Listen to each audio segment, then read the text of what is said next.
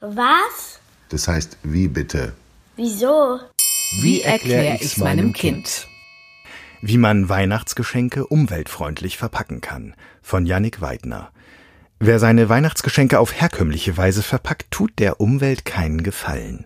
Dabei gibt es eine ganze Reihe guter Ideen, Glitzer, Papier und Plastikschleifen zu ersetzen. Aus der Natur und aus fernen Ländern.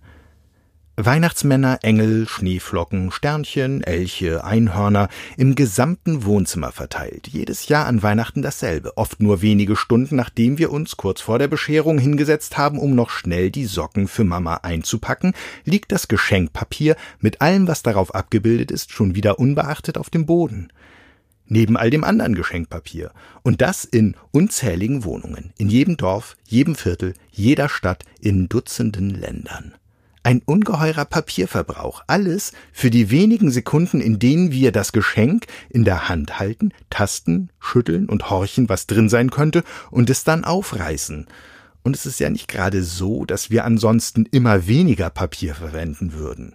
Obwohl wir ja alle eigentlich immer digitaler geworden sind, ist der Papierverbrauch in Deutschland pro Kopf seit 1991 von 70 Kilogramm pro Jahr auf 243 Kilogramm gestiegen.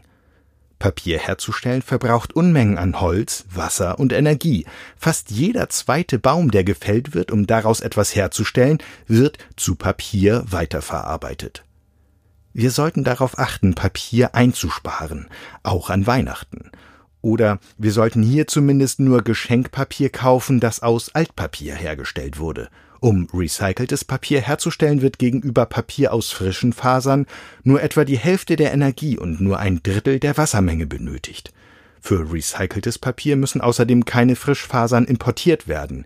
Die haben oft den Weg aus Brasilien hinter sich. Das ist nicht nur deswegen ein Problem, weil der Transport nach Deutschland so viel Energie verschlingt, sehr oft kommt dann das Holz für die Papierproduktion aus Urwaldgebieten. Dort werden Bäume gefällt, damit bei uns Geschenke hübsch verpackt werden können. Wer allerdings beim Geschenkpapierkauf auf das Umweltzeichen blauer Engel achtet, geht sicher, dass für die Herstellung nur Altpapier verwendet wurde. Noch viel besser für die Umwelt ist es aber, wenn wir Geschenkverpackungen verwenden, die wir nicht extra kaufen müssen. Vieles, was das herkömmliche Geschenkpapier ersetzen kann, haben wir nämlich oft schon irgendwo zu Hause in der Wohnung. Der Kreativität sind da keine Grenzen gesetzt, denn neben der guten alten Zeitung eignen sich auch veraltete Landkarten und Stadtpläne oder Packpapier aus Postpaketen. Auch das Papier, in dem Schuhe in Schuhkartons eingewickelt sind, lässt sich verwenden. Gerade wenn man Packpapier mit Absicht zerknittert, sieht es, verziert mit Trockenblumen und Bast als Ersatz für die klassische Geschenkschleife, ziemlich gut aus.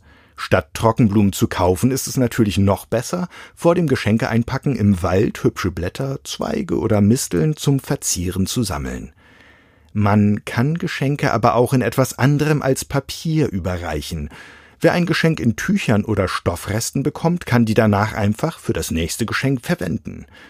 In Japan haben solche Tücher sogar einen Namen, Furoshiki. Die können auf viele verschiedene Arten gebunden werden und sind ein echter Hingucker unterm Weihnachtsbaum. Eine kurze Internetsuche genügt, um Anleitungen dafür zu finden. Von einer überklebten und bemalten leeren Chipsröhre bis hin zu Einmachgläsern gibt es aber auch unendlich viele andere Möglichkeiten.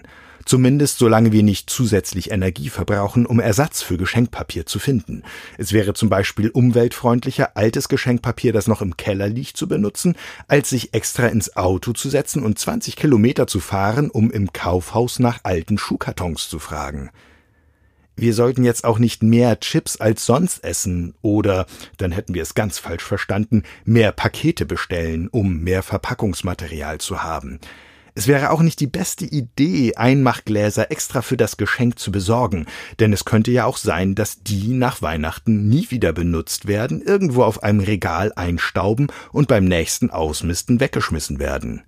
Denn dann wäre Glas verschwendet, das noch aufwendiger herzustellen ist als Geschenkpapier, und wir hätten alles nur verschlimmbessert.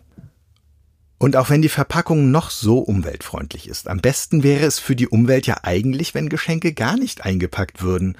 Das mag erst einmal verrückt klingen, haben wir doch alle von Kind auf gelernt, dass Geschenke bis ganz zum Schluss eine Überraschung sind. Und bei den meisten kann es ja auch so bleiben, wenn wir uns um umweltfreundliche Alternativen zum herkömmlichen Geschenkpapier bemühen. Aber vielleicht sehen manche Geschenke ja auch ohne Verpackung, nur mit Blättern, Tannenzweigen oder Blumen verziert unterm Weihnachtsbaum schon ziemlich toll aus. Wir könnten uns ja auch überlegen, wie es trotzdem bis zur Bescherung ein Geheimnis bleibt, was wir verschenken.